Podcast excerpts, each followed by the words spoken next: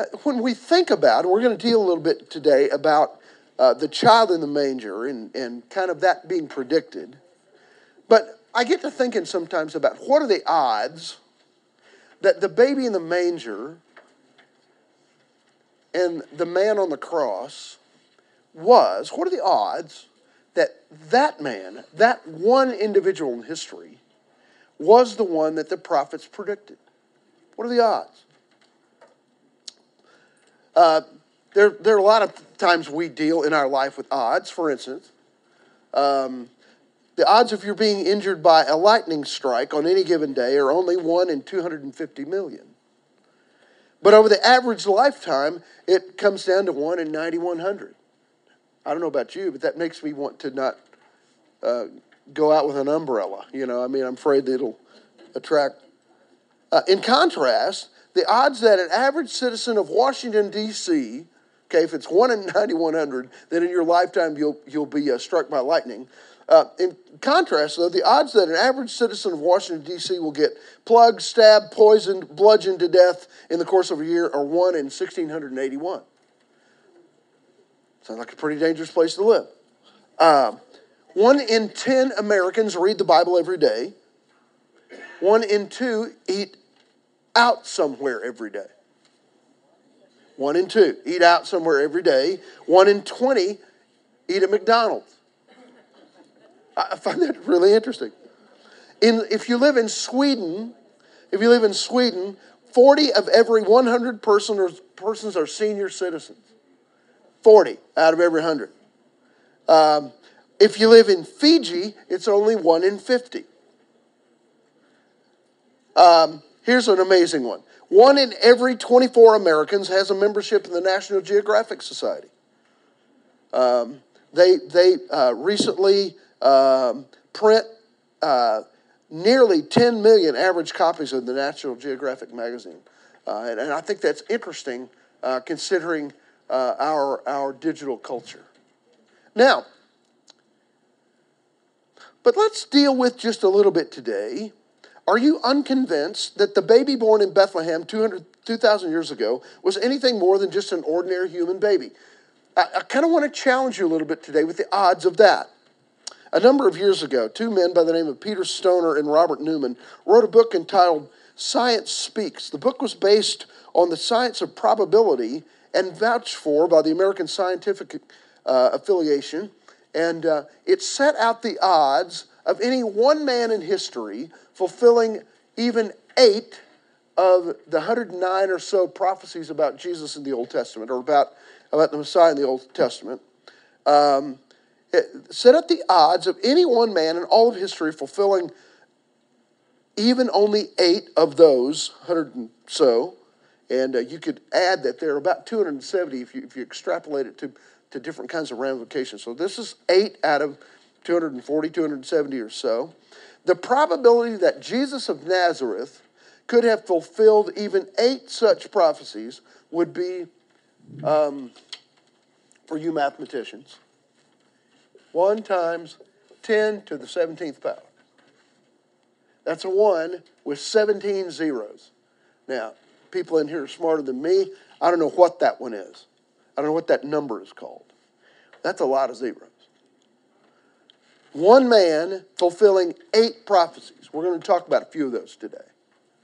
Um, now, what I want us to deal with a little bit is some things that were said in the Old Testament about the Messiah that the gospel writers uh, come back and say, this is talking about Jesus.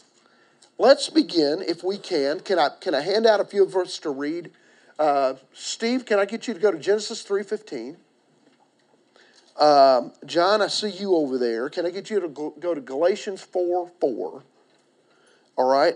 I hate to pick on you guys, but you usually don't mind it too bad. Isaiah 7:14. Who will get that one? Thank you. Great. Isaiah 7:14, Matthew 1:18. Thank you, Sally. Um, all right. And then Isaiah 9, verse 6 and 7. We're going to look at this one a little bit next week, too. Stella, you got that one? And Matthew 21, 9. Thanks, Mark. Um, okay, Micah 5 2. Thank you, Cindy. And Luke 2, and uh, we're going to begin with about verse 3 in Luke 2. Thank you, Julie. Okay, let's talk about this a little bit. We're going to look at some Old Testament passages that talk about what the Messiah would be like, where he would come from, all those kinds, some details about his life. And, um, and uh, we're going to look at then when the gospel writers report them, okay? Now, uh, let's, let's begin here. From the very edge of the Old Testament, okay? So this would be 1500 BC when Moses at least writes it down, but it's carried over from oral tradition that dates way older than that. The very first qualification in your Bible, okay, for the Messiah to be born is in Genesis 3:15. Steve, read that. And I will put enmity between you and the woman, between your offspring and hers. He will crush your head, and you will strike his heel. Okay? Read the first part of that again. And I will put enmity between you and the woman, between your offspring and hers. Between your offspring and hers. What translation are you reading from? Okay. There is a word used in here, okay? Um, in some translations, the seed of the woman. That's the, that's the uh, word that goes in your first blank there. That the Christ to be born would be the seed of a woman. Now, what's the problem with that word seed? I was with, uh, I was at lunch with a, with a young friend this week who is going through the process of in vitro fertilization with his wife. And I recognize when he's telling me that story that the seed doesn't come from the woman.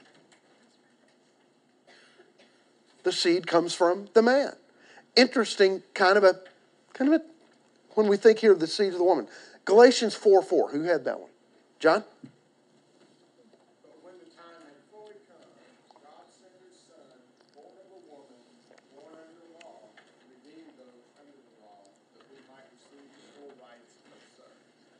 So the Old Testament says when the Messiah comes, he will be born of a woman. And Paul tells us in Galatians 4 that when he came, he was born of a woman. A supernatural conception, but born in a very natural way. Okay? The seed of a woman, or born of the woman. Got to catch that. The ver- very first qualification. Okay, fits that one. All right. Let's go to another one. Isaiah 7 14.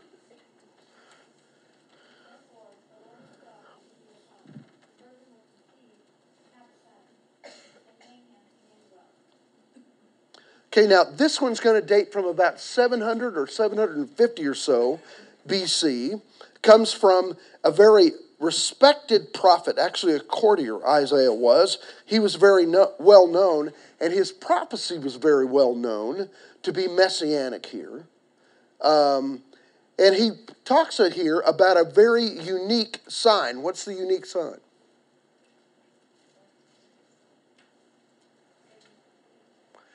The virgin birth, right? Okay. The Virgin Mary had a baby boy. The Virgin Mary had a baby boy. Okay, I'm, my throat's bad, so I can't sing today. But lot, lots of the songs that you and I hear this time of year talk about this particular um, specificity of, um, of the Christ to be born, the virgin birth. Now, the first ever virgin birth, the only, one of a kind. It was attested to by gospel writers Matthew and Luke. It was um, um, attested to by a mother and a father, both, and certainly the Lord Jesus and um, um God his Father. One of the best known facts about the Christmas story is kind of this one a virgin will conceive and bear a son. Uh, in Matthew, in Isaiah 7:14, did we read Matthew 1:18 where it talks about it? Okay, okay. This is how the birth of Jesus Christ came about. His mother Mary was pledged to be married to Joseph, but before they came came together, she was found to be with child through the Holy Spirit. And by the way, Matthew then later is going to link back to, Matthew, to Isaiah 7.14. But right here, uh, Matthew has given us the detail here of this being a virgin birth. The conception was supernatural. He connects the dots for us on that. Uh, Matthew knows the writing of Isaiah. Many, many people know about that writing. Most of, of, of uh, Jewish descent in that day would know about that particular um, prediction here. All right? Now, the Christ is going to descend from, a, this is not in your outline, I'm going to give you the little, this kind of extra. The Christ would descend, according to scriptures, from a really rare bloodline.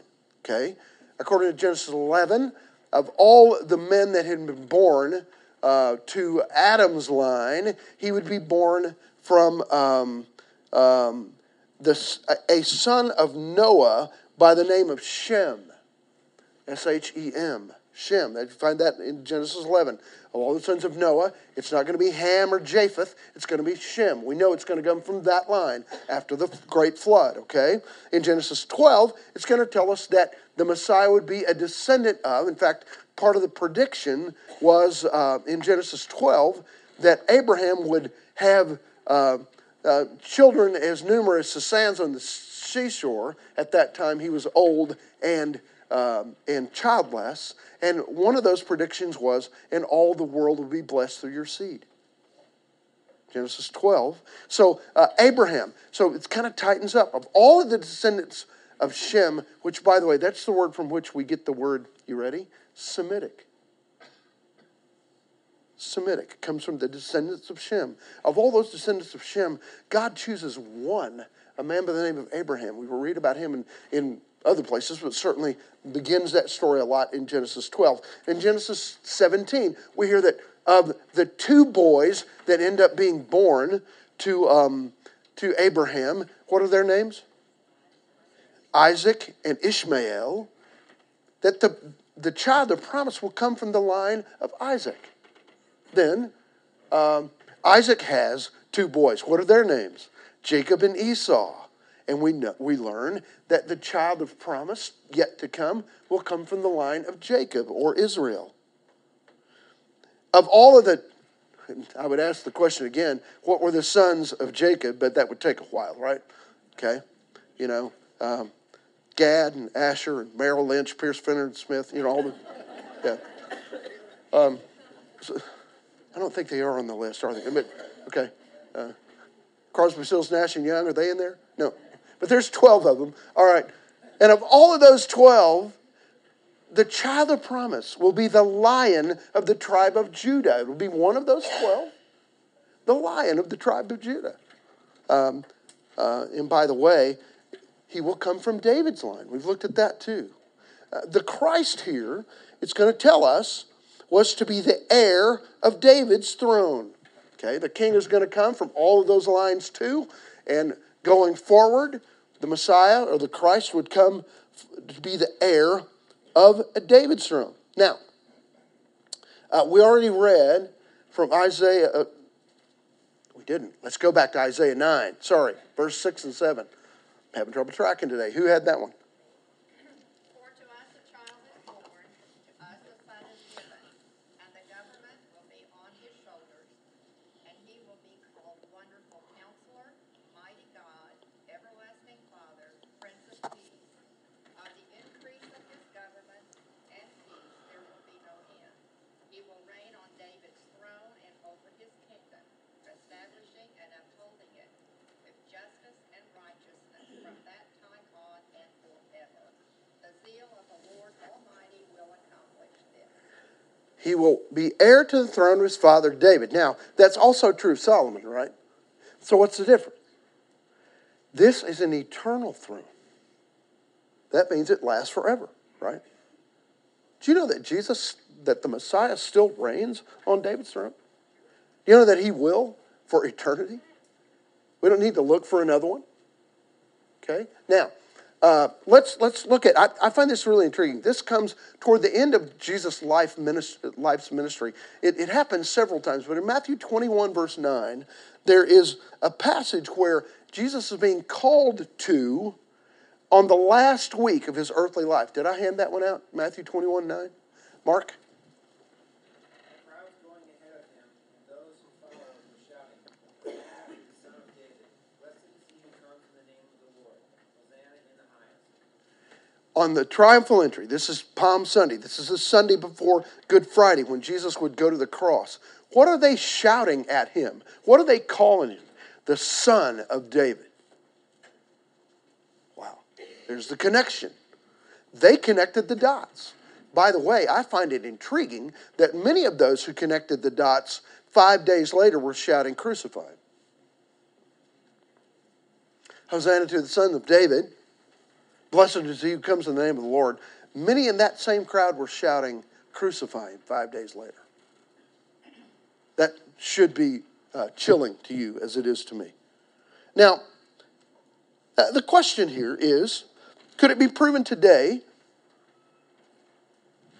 Could it be proven today that, um, that someone, that one would come directly from David's line?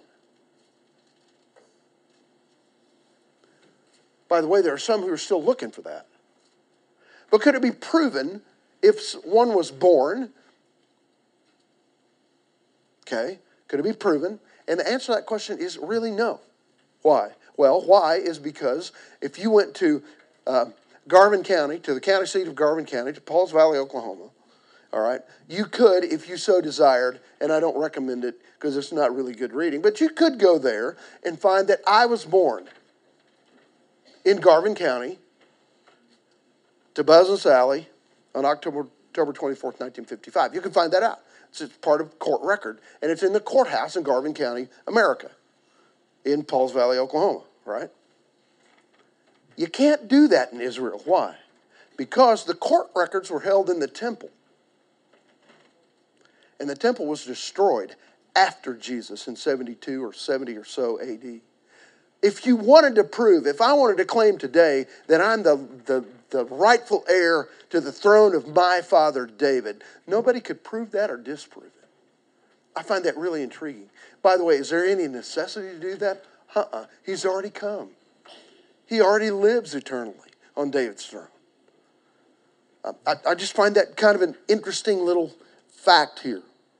Um, now, uh, w- let's hit one more of these, okay?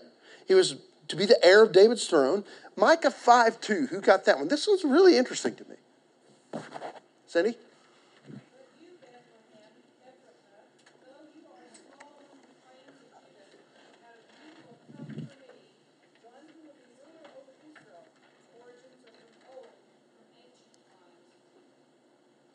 Okay, now, there's several things about this, but go ahead and put the word Bethlehem in there.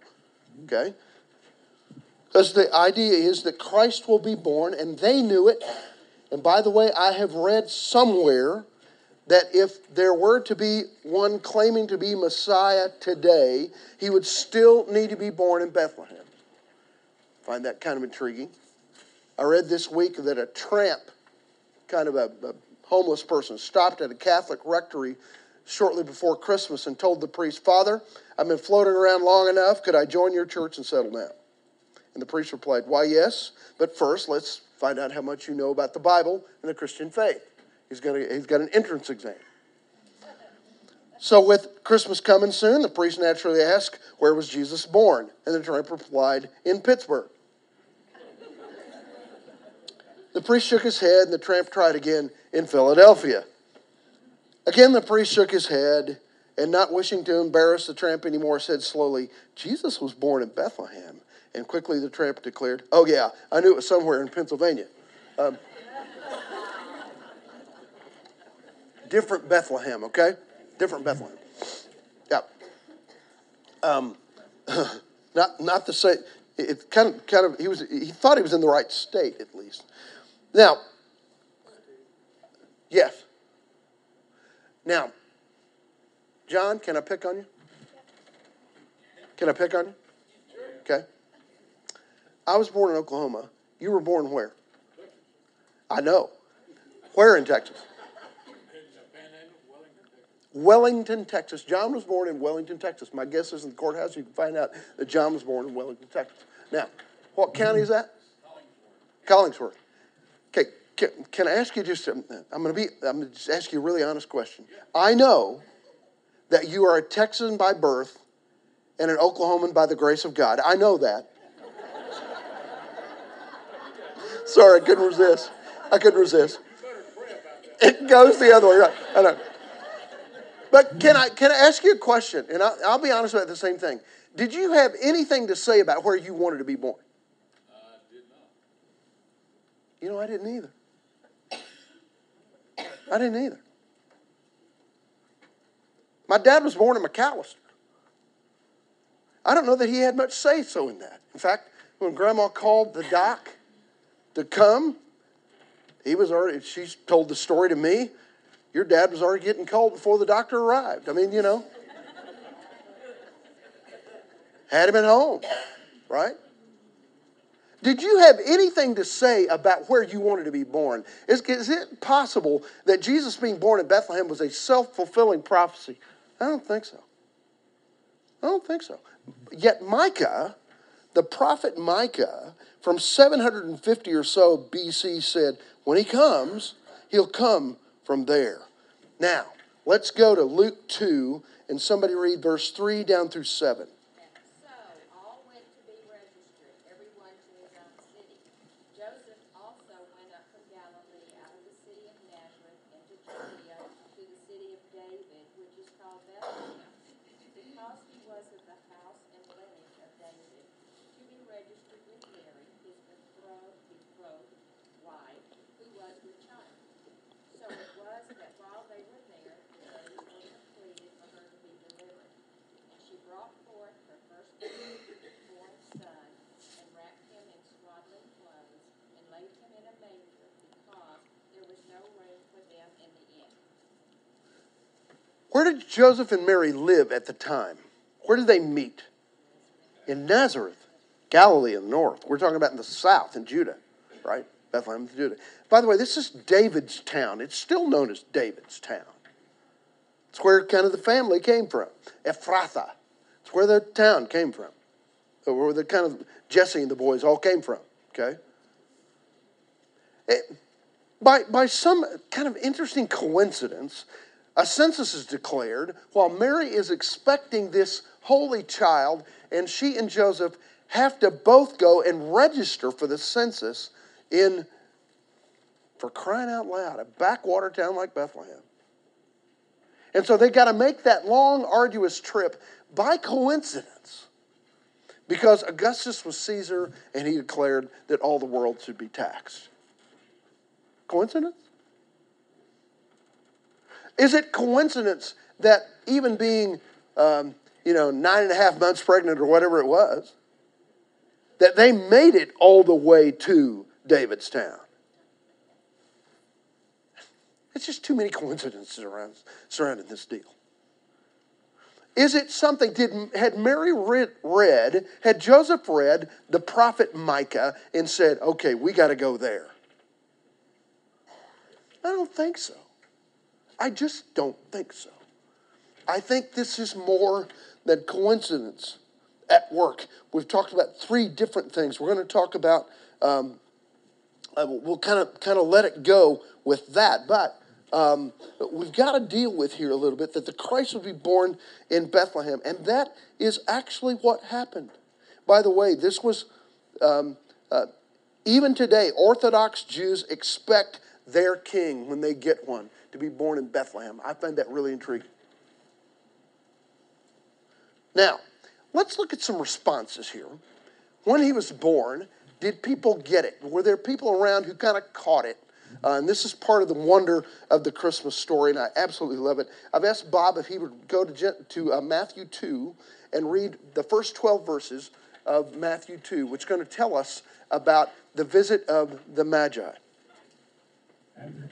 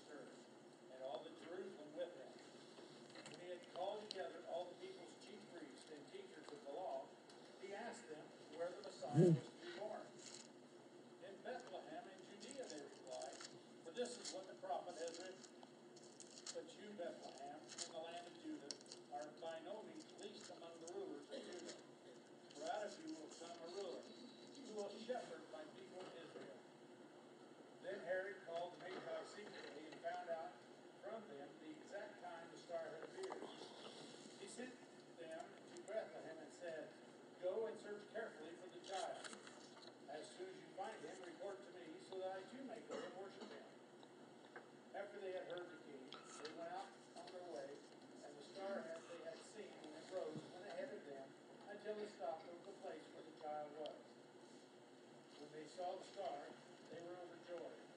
On coming to the house, they saw a child with his mother Mary, and they bowed down and worshipped him. They were opened, then they opened the treasures and presented him with gifts of gold, frankincense, and myrrh. And having been warned in a dream not to go back to Herod, they returned to their country by another route. You ever heard uh, James Taylor do They Went Home by Another Way? It's a very good little folk song where he says, Maybe me and you can be wise guys too and go by another way. I didn't, anyway, it's a great little song. Look it up. Uh, Home by Another Way, I think, is the title. It's a Christmas song, James Taylor. Um, now, let's unpack this story a little bit. I'm, I want to ask it in a couple of ways. What was the Magi's res- response when they found out and when they saw the child? Bow down. So worship, or you can put joy there. They rejoiced with exceeding great joy, the King James says. They were joyful and they worshiped. Okay, so you can put either one of those or both of those things there. Their response was joy and worship. Now, there's part of this story that's always intrigued me as I've read through it, and Bob did a great job reading through it too. Uh, the Magi arrive where they should arrive at Herod's court. They're checking in. Anytime visiting dignitaries are going to come in the region, they're going to check in with the ruling magistrate and tell them they're there. They arrive and they say to, um, and this, this kind of remarkable uh, entourage shows up in, um, in Herod's city, and Herod says, What are you guys doing? Why, why are you here? And they say, We've they tell him, We're looking for the Christ child. Herod calls then for his prophets, his seers, the people who are supposed to know, the experts in the government. And he says to them, Where is he supposed to be born? Did they know? You bet they knew. In fact, they quoted Micah in Bethlehem, Judea. And they, and they quote that whole passage. Everybody was looking for the, for the Messiah there, to be born there, the Christ to be born there. Um, um, did they know? You bet they knew. But what was Herod's response accordingly? Says he was disturbed, but he was also jealous. Dis- I, I thought of several words to put in that blank jealousy, fear, paranoia, anxiety. Said that he was uh, disturbed, and really everybody in town was disturbed with him. You know, mama ain't happy, nobody's happy kind of deal. All right? Now, I want to look at a couple other little places here. Bob, can I prevail on you to read the next two sections for us too? Go to Luke 2, and I want you to start with verse 25. I'll probably stop you, but I want you to Luke 2 25. And we're going to read about a couple of elderly people. These are elderly Bible students um, that saw what some others probably missed. They were waiting um, patiently. They'd heard that the Lord was coming in their lifetime, and so they're waiting for him literally in and around the temple precincts. Start at 225, Bob. Uh, 220, uh, Luke 225. Now there was a man in Jerusalem called Simeon, who was the righteous and devout. He was waiting for the consolation of Israel, and the Holy Spirit was on him. It had been, re- it had been revealed to him by the Holy Spirit that he would die before he had seen the Lord's Messiah. Moved by the Spirit, he went to the temple court. When the parents brought in the child Jesus to do him what the custom of the law had required, Simeon took him in his arms and praised God, saying, Sovereign Lord, you have promised you may be now dismissed your servant in peace. For my eyes have seen your salvation, prepared in the sight of all nations, a light and a revelation to the Gentiles, and the glory of the people of Israel. Okay, let's, let's hold on there. He, he goes on to prophesy for several verses here. Okay, the, the, the picture is you've got an old man who's hanging around the temple, what's he looking for? He's looking for the Messiah to be born. He's been told by God what?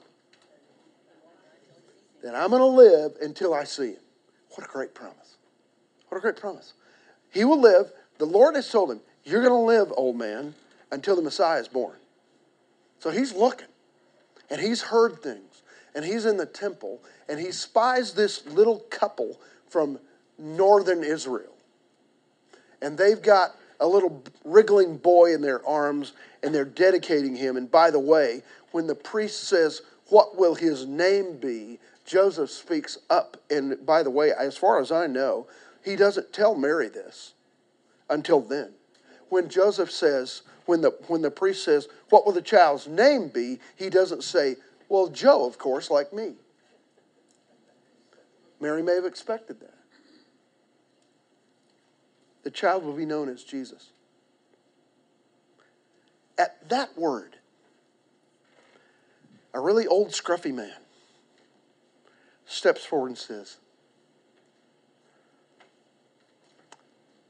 Do you know who this is? He says to the priest, Do you know who this is? And then he looks at this little mom, which, by the way, have you ever tried to get a newborn baby away from a mother? And he did. I've got in my mind, I want to see a video of this when I get to heaven.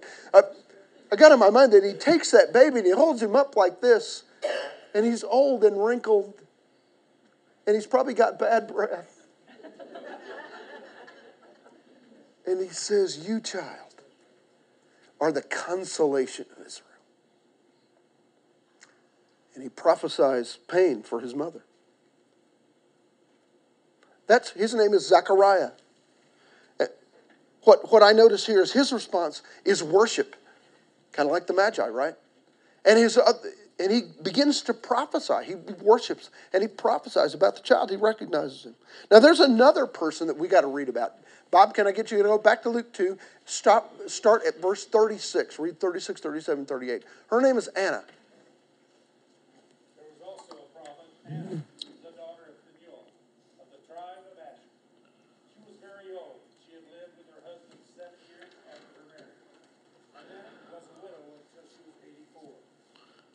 She never left the temple but worshiped night and day, fasting and praying. Coming up to them at that very moment, she gave thanks to God and spoke about the child all who were looking forward to the redemption of Jerusalem. Anna's response is what? Thanksgiving and praise. Yeah. Here's another elderly woman, a Bible student, who lived in the temple precincts her entire life. If if you caught the story, she was a young widow, never remarried. She went to the temple precincts and around there so that they could take care of her. That was kind of uh, the Jewish people's um, um, very good social service program. And they took care of her, but she was looking for the coming of the Christ child. She had this wonderful sense of anticipation.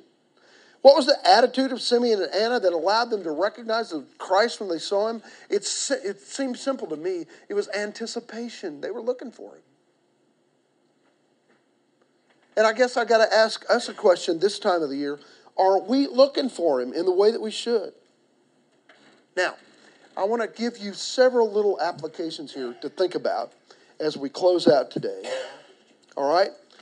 We talked we've talked this morning about predictive prophecies. And by the way, next week I'm going to I'm going to dig into a little bit of that Isaiah 9 piece and then we'll we'll also spend the rest of our time in Luke 2. Um, uh, but I kind of want us to deal with what is the significance of the predictive prophecies. We've looked at three or four. We could add to that five or six or, or, or at least eight, and we get to this number. All these different things that were said about wh- who the Messiah would be, and the fact that it, it is, they all came true in the Lord Jesus. What's the significance, though, of these predictive prophecies regarding the Christ? I want to say three or four things about that. First of all, they demonstrate a divine intellect guiding what's behind the Old and New Testaments. They're wonderfully cohesive. You know? What is talked about by the, by the evangelists in in the New Testament has been predicted hundreds, sometimes thousands of years before it took place. There's a wonderful, there's a divine intellect guiding all this. Second, I believe that these, these fulfilled prophecies establish the fact of God, or you could argue the truth of God. The truth of God. They authenticate the deity of Jesus as the Son of God. They authenticate him as the Son of God. And they demonstrate the inspiration of the Bible.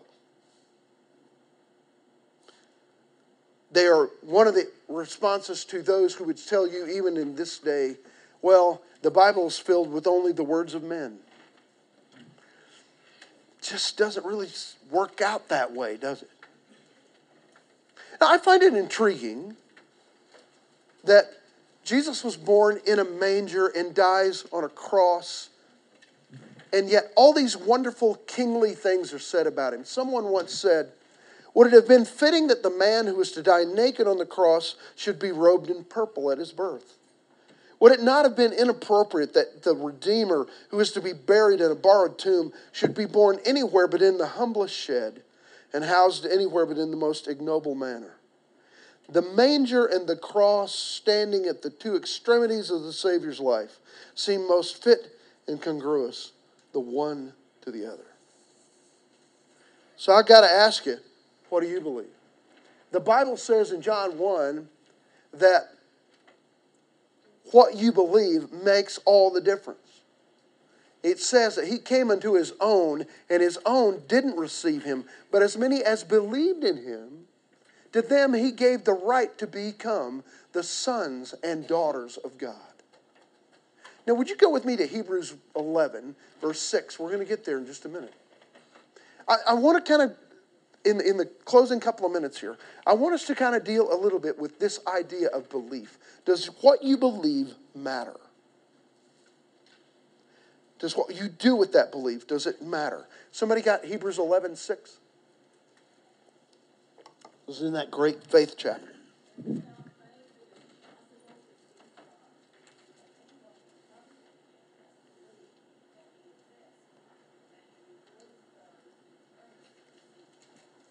What I believe matters. Anyone who wants to come to him must believe that he exists. I don't want to miss that. There's a story that's become legend in a small southern Minnesota town. Can't vouch for its truth, only that people tell it as though it really happened. It seems that a man who was retiring from his position as mayor was to be honored at a midwinter party as he left office. He had served for more than a decade, during which he had been responsible for a number of significant improvements to the downtown area, and so it seemed good to have, a community, have the community pay a tribute to him. The party was held at the VFW Hall west of town, and all agreed it was a great celebration. The music was loud, and the room was crowded and noisy. The finger food was unusual in its quality, and liquid refreshment was available without restraint until late until the evening. Conversation the next morning over coffee in the Main Street diner was about what a wonderful event it had been, a fitting tribute. Someone wondered if the mayor had enjoyed it, but no one knew. No one in the diner had talked to him, or they discovered had even seen him there. After asking around, they learned that the mayor had checked into a hospital the previous day and had missed the party in his honor. And it seems nobody had noticed. Does this at all sound familiar to you? The parallel to our modern celebration of Christmas is all too obvious. People come together and the food is great and the music warms the heart, but has anyone seen the guest of honor? The season has become about us, our menu, our travel plans, our expenses. We've lost perspective. The themes of Christmas are often forgotten. Perhaps we might notice the Christ more truly among us if our prayers were not only for peace in travel, but also for peace on earth. A church set out its nativity scene the other day. Life size figures of all, of all the familiar characters are set in place, kneeling around the manger, all but one. Seems the baby Jesus is missing. We couldn't find him this year. Mary, Joseph, and the wise men are gazing reverently at just a pile of straw. Kind of a sign of times, isn't it? How would you feel if they threw a birthday in your honor and no one talked to you? How would you feel if the whole town showed up to celebrate your birthday and never really spoke to you? No, no one really spoke to you. I, I sometimes feel like that's what we're up against in our world. And I invite you with me to make sure that this child of prophecy, the unique one, the one who is in a class all by himself, I encourage you with me to make sure that your Christmas celebrations, if you haven't started yet, start now, are all about the baby in the manger. Be in Luke 2 next week, deal with a little bit more, and we'll have a party then where we will talk about him. Okay? Have a great week.